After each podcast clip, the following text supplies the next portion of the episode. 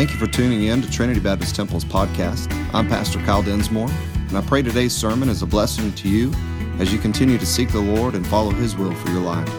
If you have any questions, please feel free to contact us. God bless you. If you have your Bibles, you can turn over to Genesis chapter 30. Last week, we continued on in this study and saw, I think, a couple of other valuable lessons and some things that we saw with Jacob and his wives and their handmaidens were very important, again, lessons, I think. The first one was this that we saw, that when we rush and do it our way, we make a mess. When we rush and do it our way, we make a mess. And that can happen in just about everything, just like we're seeing with relational things, with jobs, with ministry, anything. So when we rush and do it our way, we make a mess. And then on the flip side, point number two was, though, when we wait and trust God to do it His way, we see the miracles. And again, that's not always fun because, you know, I years and years ago I preached a message, a couple of messages. One of them was entitled Convenient Christianity, and the other one was entitled Microwave Christianity. And it's just we live in that era, right? We live in, and I mentioned this about, you know, punching a button and it being warmed up just like that. We went to a deli, I think it was yesterday, and they left bacon off my sandwich. Not good. Don't leave the bacon off. I mean, you can throw the sandwich away and just give me the bacon, but. So I took a couple bites and I'm like, something is missing. Bacon is missing. So I went back up to the counter and said, hey, my sandwich didn't have any bacon. They're like, okay, do you want some bacon? Yes, I need some bacon. And so they asked if I wanted it heated up, and I said, absolutely. And, you know, people have different ways, but I saw him, I don't know what he was doing, but he put whatever the bacon was in something, on something, and he opened the door, put it in there, and it was just a couple seconds. And I had that delicious It was a bowl o' bacon. It was, he put a whole bowl. I was asking if, and this is something, if I'm asking if other people at the table want some of my bacon, there was a lot of bacon in there. That's kind of the place we are in our life, though, is we want everything like this and right now. And that's just not necessarily how God works, because God doesn't work. He's not governed by time. God is eternal. And so His plan is eternal. We are the only ones affected by time. We are the only ones subject to time. And so the way that God works is He interjects into time, which He created, and works in the lives of you and me. And so when we get to, I think I need to be married. I'm ready to do this. I'm ready to do that. This is the way that we work because our life is running out, and we've got to hurry up and have this and do this and do this now. And God doesn't do that. He doesn't work like that. Sometimes the Lord moves speedily, but usually when He's working in our life, He's developing in us. We were talking about that this morning, even in musicians' practices, that God is way more interested in who we are than what we do because of this. He knows that if we are who we're supposed to be, we'll do what we're supposed to do. And so many times we get ahead and think, well, I just need to do this, I need to do that, I need to do that. Like we just need to focus on being who God's called us to be, and the obedience, the response, the work in and through our lives will bring God glory. And so, but again, we see different situations here. With Rachel, she's barren, and we got up to the point where she had a child. But again, it wasn't without a bunch of mess. We saw that. Leah was the older sister who Jacob got tricked into marrying first, and she started having babies. Leah started having babies. Rachel couldn't. So Rachel gives her handmaiden, and her handmaiden starts having babies by proxy through for Rachel. But at this point in our study, both women are barren. Both women Leah's had children, but now she can't. Rachel has never had her natural child until Joseph. The interesting thing is this. They were in this competition, this seeming competition of who was going to be the better wife because of the children that they could give to Jacob. And as a man, we said last week, we know Jacob was probably okay with this scenario, right? The prostitution of Jacob with Reuben's mandrakes, this love fruit that was supposed to help fertility. Rachel was okay with doing that, and so Leah goes, and what happens? Leah ends up getting pregnant and having even more children. The interesting situation is this. The tally at this point in time, Leah has six natural sons and one natural daughter. 7 kids by Leah. Rachel has 2 sons by proxy through her handmaiden, and she has only 1 natural son, Joseph, which again is the central figure of our study life. And if you've been here, you know we've been talking about his lineage. The reason why we've gone back is kind of get a picture of where Joseph came from. We're going to eventually get to his life and see what his life looked like, and then we'll look at his legacy as well. But again, seeing these very helpful lessons for family, for life, for service, for salvation, all of these things, different challenges along the way. And so this morning, hopefully we'll get a couple more of those and be able to take them with us and apply them in our lives. So let's pray, and we'll get into this. Father, thank you for this time. Thank you again for allowing us to be here. Lord, you are worthy of, as we sang that song just a few minutes ago, of every breath we could ever breathe, every song we could ever sing. You're worthy of every second of our life, and I pray that as we're gathered here in this place for your name, for your sake, that we would be present, Lord, that we would be engaged, that we wouldn't let this opportunity pass us by, this special moment gathered as your people for your name, surrounded by your Spirit, filled with your Spirit, Lord, and remembering your word and being taught your word. God, it's all about you, and we want it to be all about you. So, Lord, I pray that you would just speak through me so that you would be glorified, and so that every single one of us in this room would give to you what you deserve and also receive from you what we need. And, Lord, if there's someone here that has never placed their faith in Jesus Christ, Lord, maybe they've never heard that you loved them so much that you sent your Son to die on the cross for their sins. Or maybe they've never realized that they could have every sin they've ever committed wiped away because of the blood. Maybe they don't realize that you rose again and you offer life to all that would put their faith in you. I pray that they would come to that place today where they surrender their life to you, and they would experience forgiveness. They'd experience salvation. They would be born again, and they would have that free gift of eternal life that only you can offer. And Lord, again, we'll praise you for that as well. Lord, just move now, and we'll thank you for it. We ask it all in Jesus' name. Amen. So again, Rachel finally has her natural son, Joseph. Joseph is born, and all seems to be well. Jacob goes to his uncle/father-in-law and asks for his wives, his family, and all of his stuff. He's ready. All right, let me go live my life now. I've fulfilled all this. I've got what I wanted. And that's where we pick up our study. If you have your Bibles in Genesis chapter 30, we look at verse 27, and here is Laban's response to that. He said unto him, I pray thee, if I have found favor in thine eyes, tarry, because I've learned by experience, or that word experience could be translated divination, that the Lord has blessed me because of you.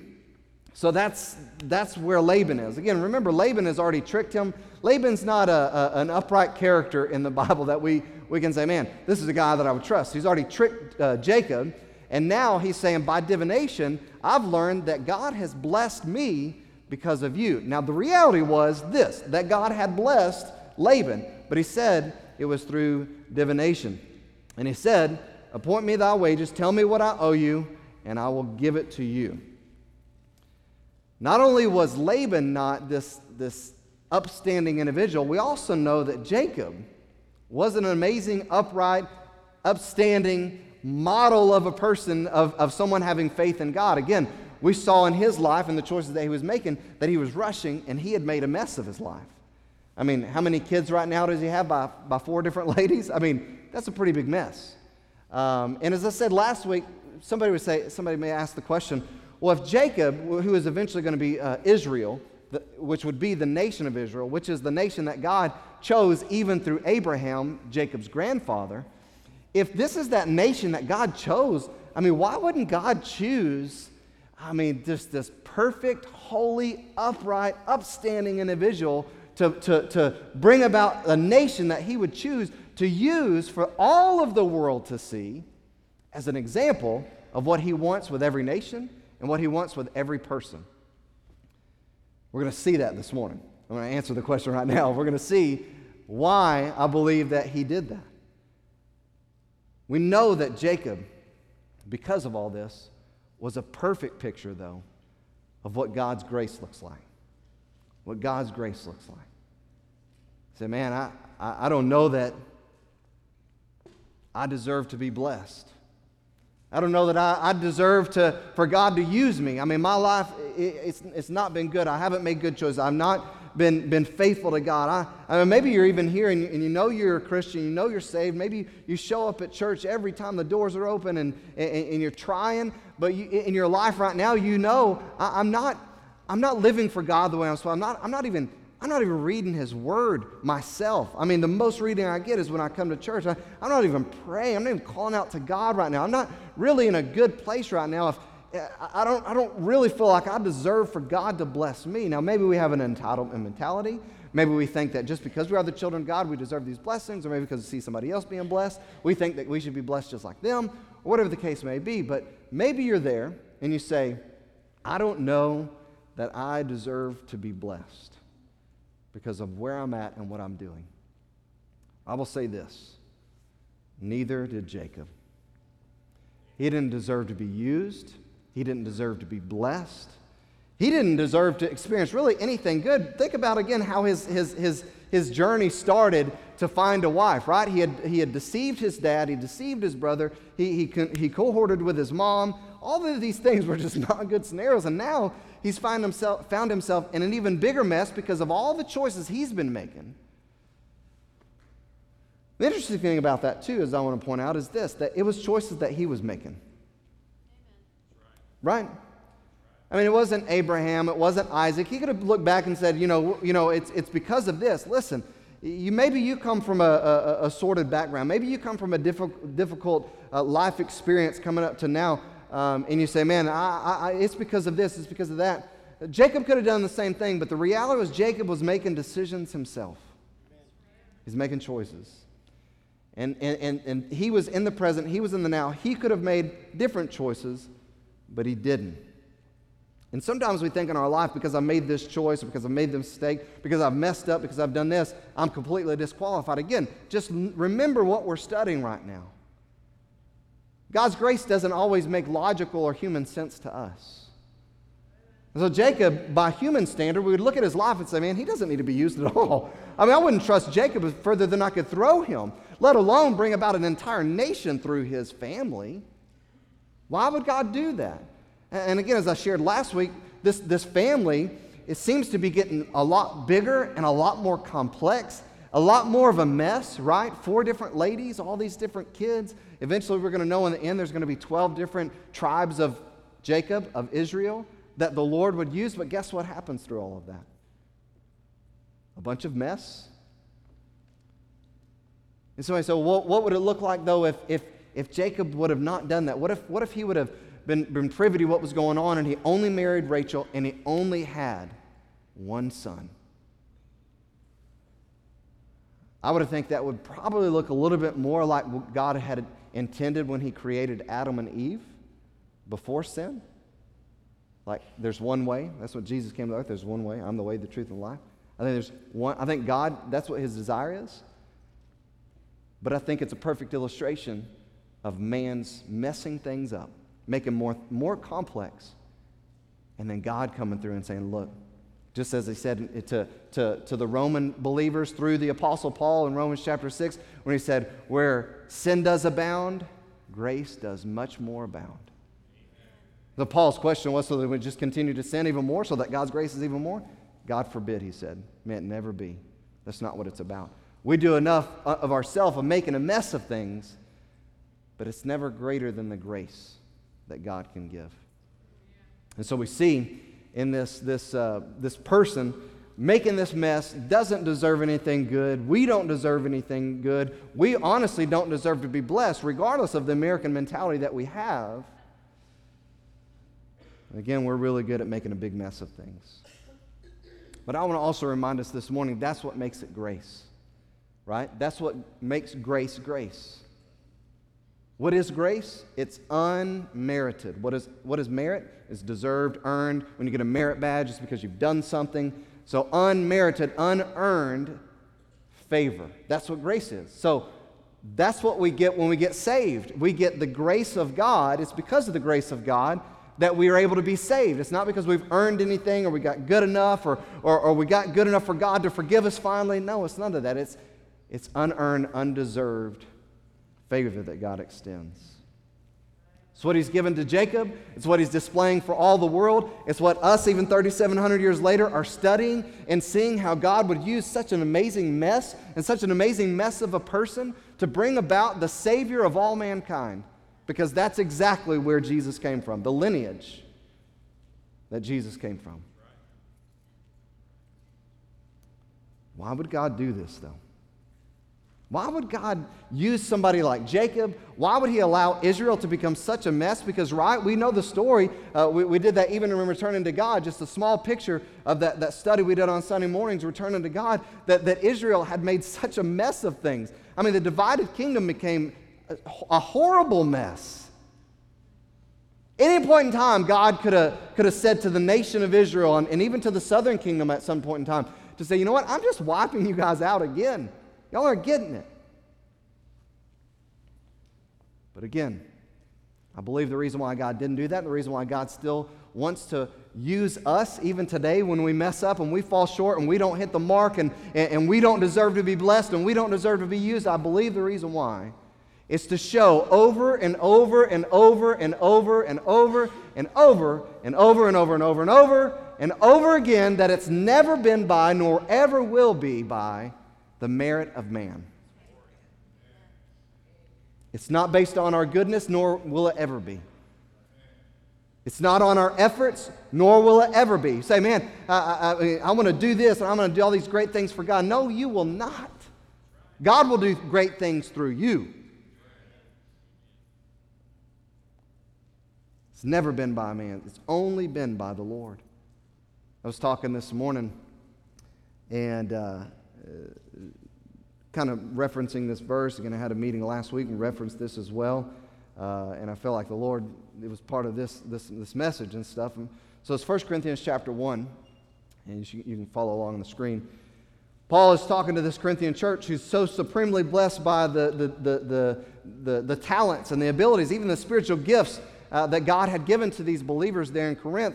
But they were a very pagan-influenced society. They were even, I believe, kind of full of themselves in the spirit, if you will. I mean, they were exploiting and really lifting up certain gifts and certain people because of what they had and what they did and all this kind of stuff. And so Paul is addressing them in this first letter, and he talks about how the cross is foolishness to them that perish, and but it's life to those who believe. And he goes on and he begins to explain this whole dynamic about God's working in and through mankind. And in verse 26, he says, he's talking to the church, "Therefore you see your calling, brethren, how that not many wise men after the flesh, not many mighty, not many noble men are called."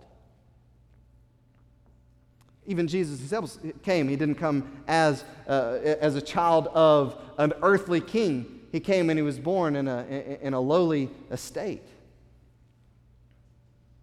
Again, to demonstrate what it's about. In verse 27, he says, "But God has chosen the foolish things of the world to confound the wise." I read an article a couple days ago about, it's so funny, that these scientists, two scientists were collaborating on this study, and they were studying DNA, and the DNA... they were trying to essentially prove creation wrong, but what ended up happening is just the opposite. They came in and they realized that there's not enough distinction to show what they were hoping to prove in their study. That would essentially say evolution has weight. It did just the opposite. And further damage through technology today and study of genetics and stuff, that it has less weight. They even came to this place and they said, you know what? We will even say that maybe we were wrong about the age of the earth and animals and stuff. So much so that what we're seeing in our study is maybe the earth is only 100 to 200,000. Now, some of you may say, big deal. That's still a long time. No. In evolution, they're talking about trillions of years of evolution. So for them to concede that there's possibly only 100,000 years in all of this is a big deal. Which you're not going to hear about that, right? We're not going to hear about that in mainstream news. We're not going to hear about any of that stuff. Matter of fact, one of the scientists said, I don't like it. You know, I was hoping to find evidence the other way. God's chosen the foolish things of the world to confound the wise in man's eyes. And God's chosen the weak things of the world to confound the things which are mighty. Listen, in the base things of the world and the things which are despised, yea, hath God hath chosen, yea, and things which are not, that aren't, to bring to naught those that are, out of nothing, that no flesh should glory in his presence. But of him are ye in Jesus Christ. You are of God because of Jesus Christ, who of God is made unto us wisdom and righteousness and sanctification and redemption. He's saying this. Listen, Jesus Christ is everything to you. You have no redemption. You have no sanctification. You have no wisdom or righteousness apart from Jesus Christ. He is all those things for you. And here's the reason why. That, according as it is written, he that glorieth, let him glory in the Lord. That's why all praise goes to God for anything. All of it. Blessings, God using us. It's all to the glory of God the Father. It's all by the grace of God. Again, that salvation, that's every blessing that we have in this life. Some argue this point, though, because there's a lot of people in the world that think, well, I worked really hard, and I have worked my whole life. I've worked my tail off to have what I have and to be where I am. My answer to them, awesome. But you don't. You don't have what you have because of that. You say, well, I disagree because I have earned everything that I have. I've earned it. I built this company up. I started in this job at this position, and now I'm in this position, and I did this, and I did that. Listen, you don't. The truth is this. Hard work usually does pay off. But what about that person who has labored their entire life working just as hard, just as long days and long hours, and doesn't have as much as that person does? See, the truth is this. We don't have the bodies we're sitting in right now. We don't have the lungs that are breathing, the brains. We have no country. We have no job. We have no ability. We have nothing without the Lord's blessings. Nothing. So nothing we can really say, this is my work, this is my doing. No. This is an opportunity God's given you and the blessings that he's afforded to you. That's just the reality. Now, we actually absolutely do have ambition and diligence, and we are to give ourselves, you know, as Colossians 3 says, that do everything as unto the Lord. Absolutely. But the person who's given themselves and doing everything as unto the Lord and still has absolutely nothing in this world's eyes isn't any less than the person that gives their absolute all, and God has endowed them with great worldly blessings as well. Matter of fact, Scripture would support that this would be a harder life to live with more. I mean, it's the case of American Christianity now. That's what it is. We have so much and we're so busy. I don't think that we've remembered the value of being a child of the King, of being a servant of the King. Because we're so easily swept away in the serving ourselves and serving other things.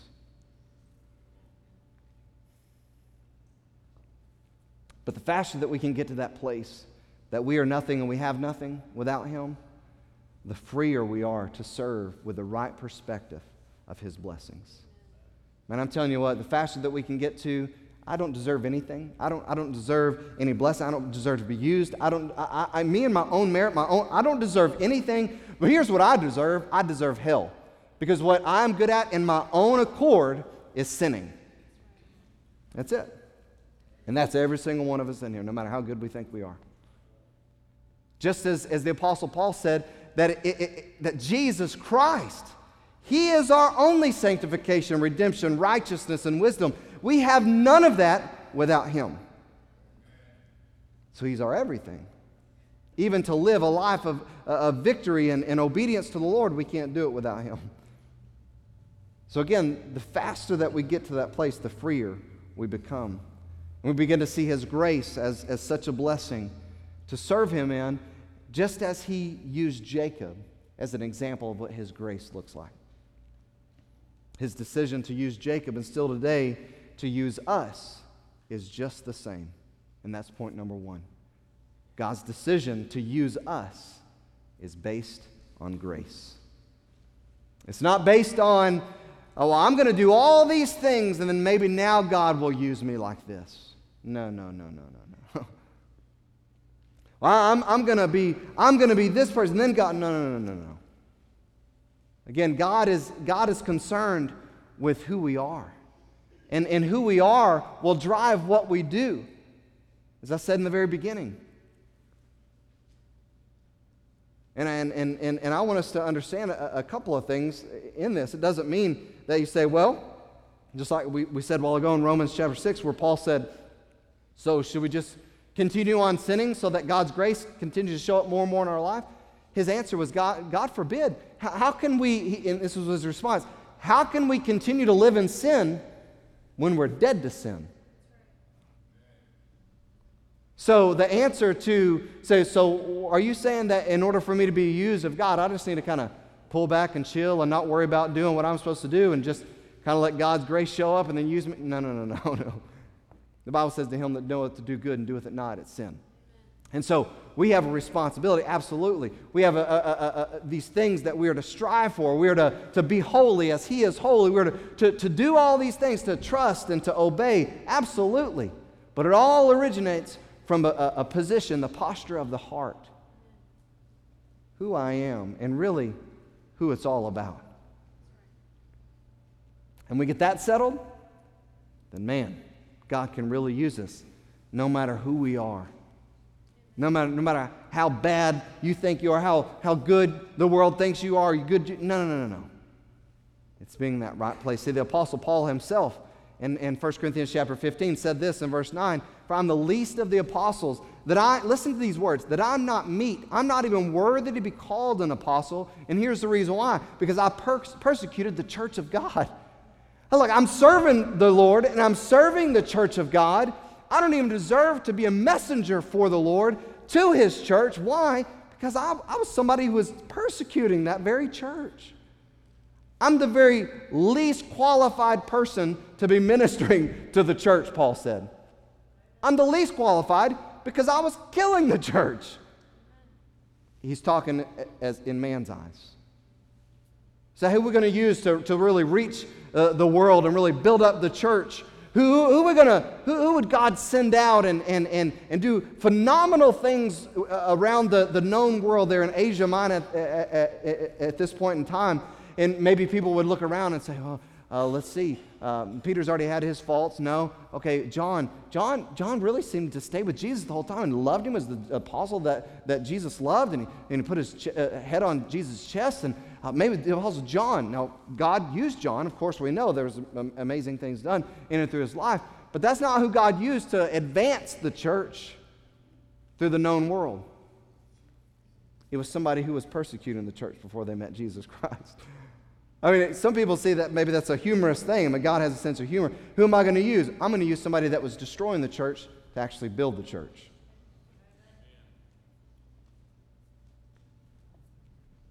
So that's why the Apostle Paul had the right perspective. I'm nobody, he said. I'm the least of the apostles. I'm not even worthy to be called because I was persecuting the church. And listen to what he says. Again, this was the posture and the position of his heart. Look what he says. But by the grace of God, I am what I am. It's only because of that. It's not because I knew the scriptures as a Pharisee. It's not because I was a Hebrew of the Hebrews. It's not because I was of the tribe of Benjamin. It's not because of any of these things, because remember he told that church, I count all these things but loss. They're but dung, that I may win Christ. So I'm only being used of God. I'm only an apostle. Only by the grace of God. Nothing else. And look what it says, and his grace was bestowed upon me, which was bestowed upon me was not in vain. It wasn't in vain because I received his grace and I understood that I didn't deserve a thing. I didn't deserve to be called a child of God, let alone serve as a child of God. I didn't deserve any of those things. And so his grace, when he gave it to me, I fully embraced the opportunity to serve the Lord in any capacity that he gave to me because I didn't deserve to do anything but die for the Lord. I didn't deserve to do anything. I deserved to die for him. And so when he gave me his grace, he didn't give it to me in vain. This is how I responded. I labored more abundantly than they all. Isn't that an amazing perspective, right? To think, what do I deserve? I deserve hell. What am I good at? I'm good at sinning. I have nothing good in me at all. The only good thing about me is Jesus Christ. Amen. And so, as this amazing opportunity is presented to me, as a child of God, to live in a free nation, to have so many blessings surrounding me, to have the freedom to share the faith and to speak the word of God and to live without persecution or fear of persecution in this world, how do we receive the grace of God? Paul said, what he gave me, the grace he gave me, was not given to me for naught. This is what I did with the grace that was given to me. I labored more abundantly because I realized I am the chiefest of sinners. He said, I labor more abundant than they all. He said, but it's not about me. It's not I. It's with the grace of God that's within me. Again, that's the perspective that Paul had. He wasn't in a human competition. He wasn't in, because again, he said, or is that to, in chapter 3 of 1 Corinthians chapter 3, we looked at that last week, where he said, look, there's problems inside your church because somebody's saying, I'm of Paul, I'm of Apollos. Paul's saying, look, quit it. It's not about us. It's not about the person who plants. It's not about the person who sows. It's about God who gives the increase.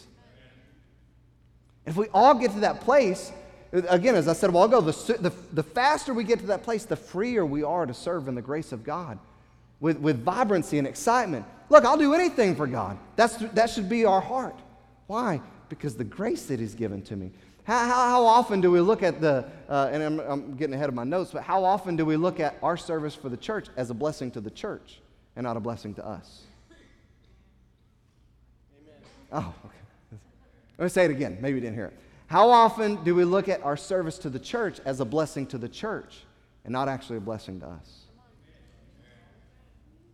Why? Why is it like that? Because we think it's about us. We think that when I do this for the church, somebody better see it. Somebody better notice it. Somebody better say something. I mean, I better be appreciated. It better be something that gives me gratification knowing that I'm doing something that makes a difference. We forget it's not about us. It's not about us at all. Again, that's where the Apostle Paul was. That's why he could say, you know what? If I lose my life, it's gain. To die is gain, because the only life I know to live is Christ. He's my life. He's everything. That's what he told the Colossians. He said, when Christ, who is our life, will appear. That's the mindset, again, that we need to have, that, again, it's only by the grace of God that we have salvation. It's only by the grace of God that we have life. It's only by the grace of God that we can serve. It's only by the grace of God that we have the blessings. All of it is the grace of God, and all of it is about God. Faster we can get there, the freer it becomes. The more joy we have in serving. You know, maybe you came this morning and you had a responsibility to serve, or maybe you have a place in the church and you serve, and you're to a place where you're saying, yeah, man, I'm struggling to continue to serve. Why? Stop looking at you and start looking at Christ, and it'll stop. I promise, it'll stop. You stop focusing on you and what you want and what's not fun and not comfortable and not easy. Stop that. start remembering who it's all about. Again, we so quickly make it about us, and it's all about him. Again, Paul said he got it. I'm not saying he was perfect. We know he wasn't. But he realized he wasn't worthy. And when he realized that, he was able to give his all. But again, we take that position, that attitude, those actions in the speech that not only is it the church, which is the body of Christ, it's connected to Christ. You can't separate the two. But it's really a privilege for God, for us to do something for him. And so I don't think that way. I think, again, with our attitude, our actions, and our speech, sometimes that's the way it really is. It comes across that God really is getting a good deal with our service. Man, I could ask for a whole lot more, God, but you got me. This is what it is. You get all of this, for just a little bit, So I never said, again, maybe our approach, our attitude, our mindset, our heart set in that. God, you're really getting a good deal with my faithfulness to you. God, you're really getting a really good bang for your buck. And the fact that I serve you every Sunday. You really get a good deal in the fact that I shared the gospel once. Again, we have this mindset that it's about us and that it's a privilege for God to get something from us. Now listen, God loves, he inhabits the praise of his people, that our prayers, that they come of his incense before. Yes, he loves it because it's about a relationship and it's about a right perspective that we have in that relationship with God. It's a blessing. He loves us, absolutely. I think that we forget that, and we get the relationship skewed on our end.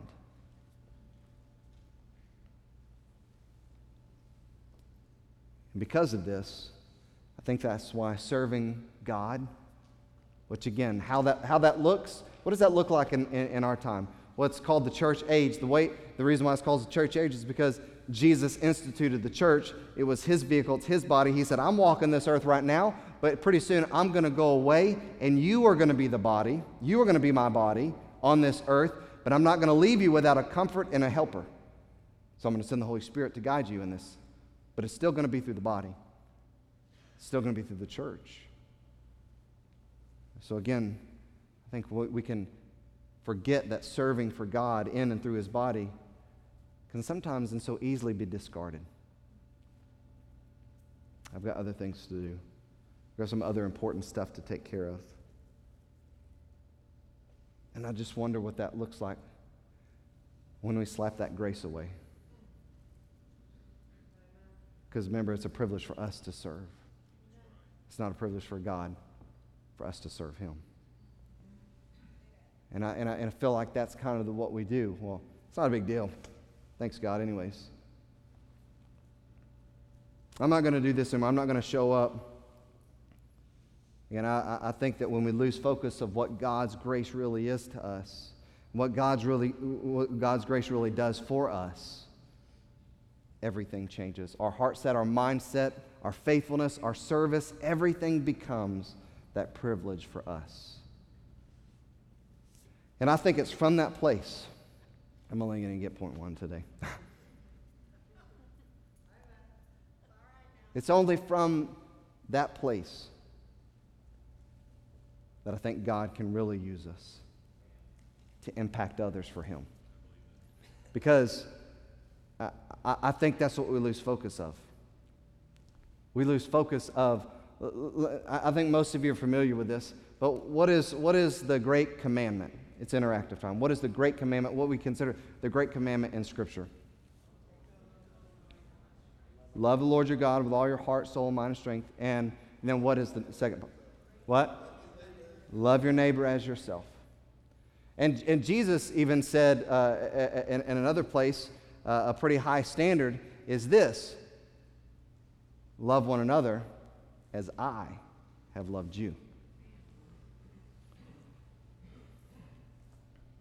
Again, His using us is a blessing. So what is it then that we're missing?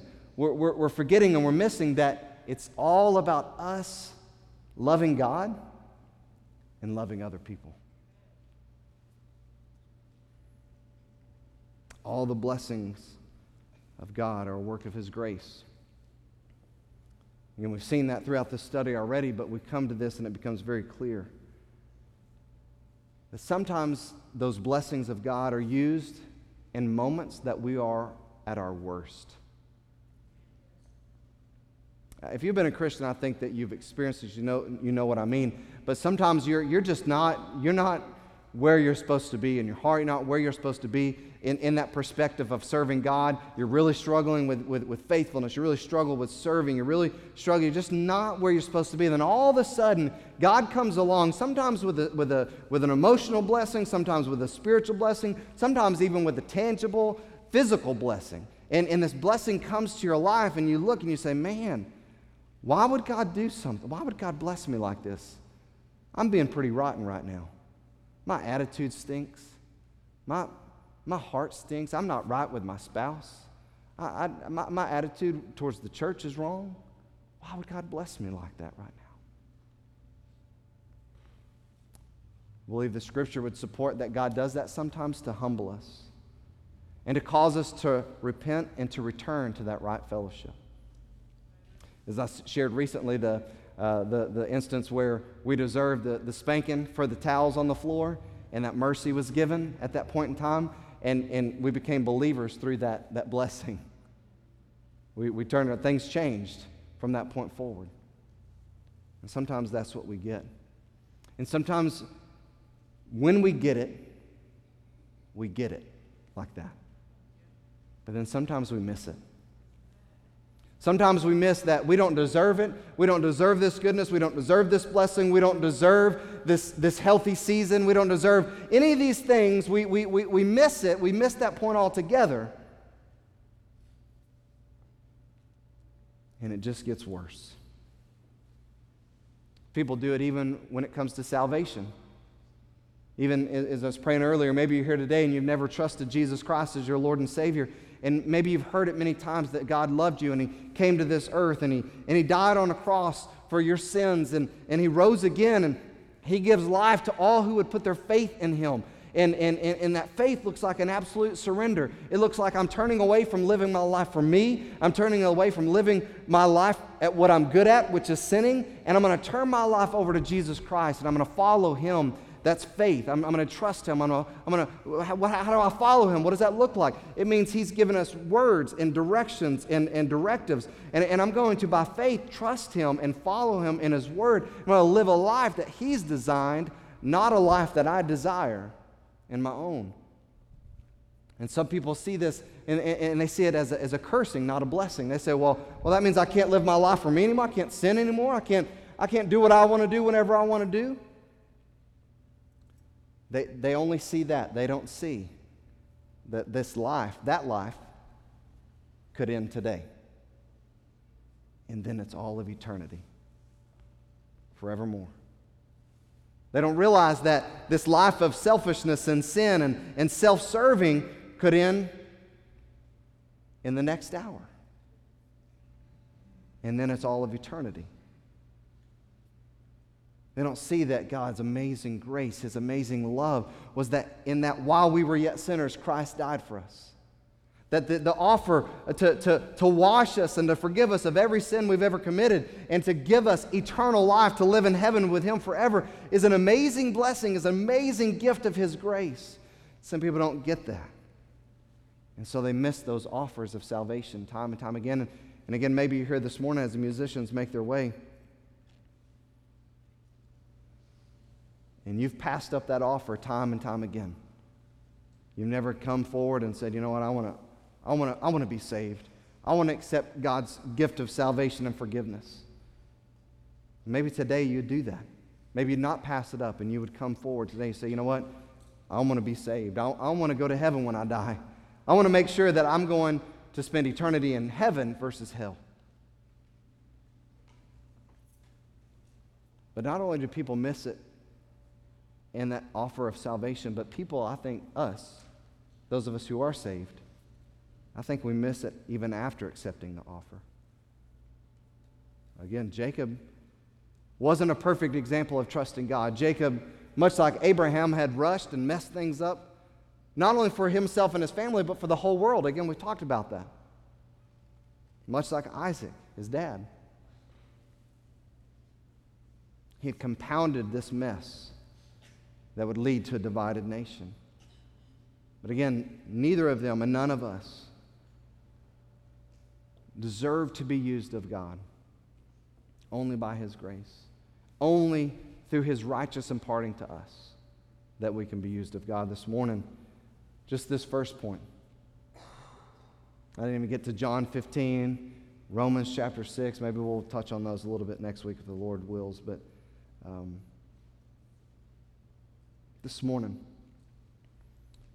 maybe it was just a resetting of a perspective, a heart set that we needed.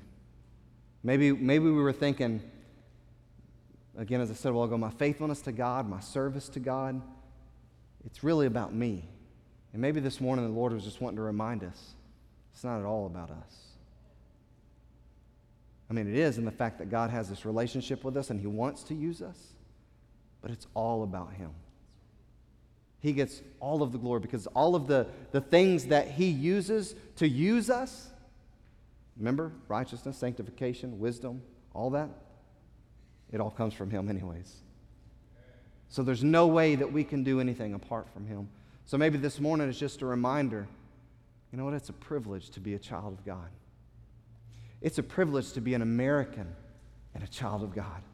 It's a privilege to have this freedom and all these blessings. It's all these are blessings and privileges of God. It's easy to look at our current circumstance. Well, my health's not great. My finances aren't great. But listen, look, all of that's temporary stuff. Let's look at the eternal. I have eternal life. I have an eternal opportunity to serve God in His eternal kingdom. All of these are amazing blessings. I'm not going to let the temporal trials and struggles and all those things, I'm not going to let them pull me down and rob me of the amazing blessings that I have right now. To be able to serve the Lord, to be used of God, because I don't deserve it. Not a person in here does. I don't. Nobody in here does. Nobody. You say, well, I read the Bible every single day. I pray. I'm walking in holiness with the Lord. Amen. Praise God. That's what God wants for every single one of us. But that doesn't make you worthy. God's grace that does. He extends it. Again, we have the response. We have the responsibility. We have all those things. Yes, we are to strive to be those things. That's not why God uses. It's only by His grace. Maybe this morning just you want to come and say, you know what, God, thank You for Your grace because I am a chief of sinners. I am the least worthy person to be serving You. God, I thank You for the privilege of being Your child. I thank You for the privilege of being able to serve You in any way in Your kingdom. Even if my job was to go around and pick up trash or to take the trash out or to clean toilets or to run the sound or preach. No, anything I can do for You, Lord, for Your body, for your kingdom, for others is a privilege. It's a privilege. And again, if you're here and you've never given your life to Christ, and don't pass this opportunity up. Don't pass this offer up. It's an offer that God's extended to you. Listen, He loves you and He wants to forgive you. He wants to wipe the slate clean. He wants to give you eternal life. He wants it so bad that's why He died. So I encourage you to come. We'll have a couple of people down here and they can show you in God's Word even more of how you can have that relationship with the Lord. But don't wait. Don't say, oh, maybe next service or maybe next time. Look, just come. Let somebody show you in God's Word. Let's pray. Father, thank You for this time. Thank You for Your Word, and thank You for this reminder, Lord, that, Lord, everything that we are, everything we have, even anything that we can do for You in any way that You use us in our life, it's all because of Your grace. Lord, if we're just honest with ourselves and we really look at our lives, every single one of us, again, what we're good at is disobeying You. What we're good at in our own self is rebelling against You. what we're good at in our own flesh is sinning. It's just the way that the flesh is wired, Lord. God, we're thankful that you've given us your Spirit. We're thankful that you've given us salvation. You've given us your word, and again, your grace and your mercy. You've given us the opportunity, and so I pray that in your grace, just as the Apostle Paul devoted himself, that we would, by your grace, devote ourselves to labor with every fiber of our being for your glory and for your kingdom. Or just move down this invitation. And again, if there's somebody that's lost, I pray they would come. I'll praise you for it. In Jesus' name, amen.